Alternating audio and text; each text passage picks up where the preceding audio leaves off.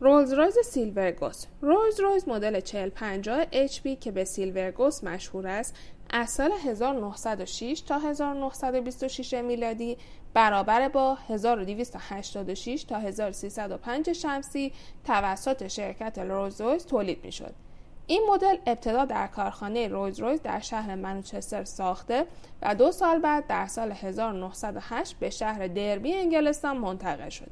شرکت رویز در مجموع تعداد 7874 دستگاه از این مدل را تولید کرد که تعداد 1701 دستگاه از آنها در آمریکا ساخته شدند. موفقیت شرکت رویز رویز با ساخت این مدل آغاز شد.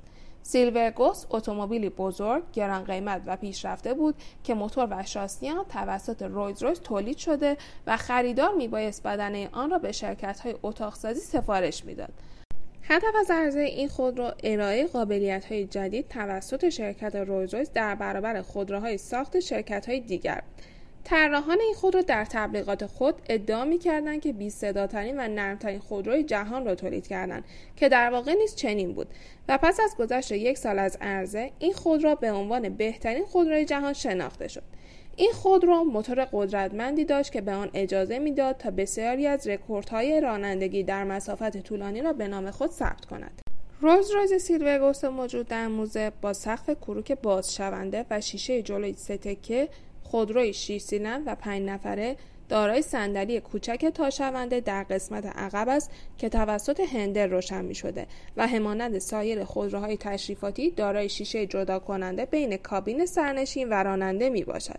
مصرف سوخت آن 12 و 3 لیتر در هر 100 کیلومتر بود که برای مسافت های طولانی دو عدد لاستیک زاپاس نیز برای آن تعبیه شده است. این خودرو در سال 1922 میلادی برابر با 1301 شمسی به سفارش احمدشاه قاجار از شرکت رویز رویز خریداری شد. اتاق اصلی این خودرو همانند کالسکه از چوب ساخته شده و روی آن با ورقه های فلزی پوشیده شده است. پس از به سرطنت رسیدن خاندان پهلوی این خودرو در اختیار آنها قرار گرفت و جهت انجام یک سری تعمیرات و رنگامیزی به انگلستان فرستاده شد با پیروزی انقلاب اسلامی و اتمام تعمیرات این خودرو به ایران بازگردانده شد